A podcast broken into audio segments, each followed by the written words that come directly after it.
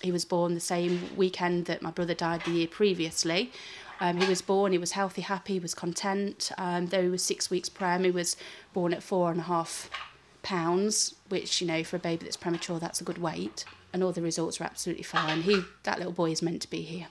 Alfie, where's Kitty? Where's that kitty? Kitty, kitty, kitty, kitty, kitty, kitty, kitty. Ah, there he is. I found a lump in my neck. As soon as my fingers touched this in my neck, I absolutely knew there was something going on. The results of the CT scan showed that the cancer had returned. It was within my lungs and it was advanced. They say that it's now inoperable. Short term, hopefully manageable with chemotherapy, and longer term, it's incurable. They can't tell me how long I might have. Uh, they can only see how I respond to the chemotherapy. I was knocked straight to the floor, in all, in all honesty. I, I knew from the research I'd done about secondary cancers after breast cancer, if, if I got secondary, it wouldn't be very easy to treat. I know it's major organs, bones, blood, brain. But yeah, absolutely floored me and my partner, my family. It's taken me a few weeks to pick myself up off the floor, and I have to pick myself up off the floor because I've got a 22 month old son who needs me to. I went and got drunk. I went and got drunk.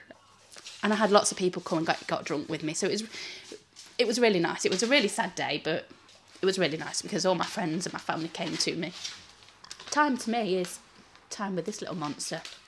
You know, it's he shouldn't have to grow up without his mum. And it looks as though that's what he'll have to do.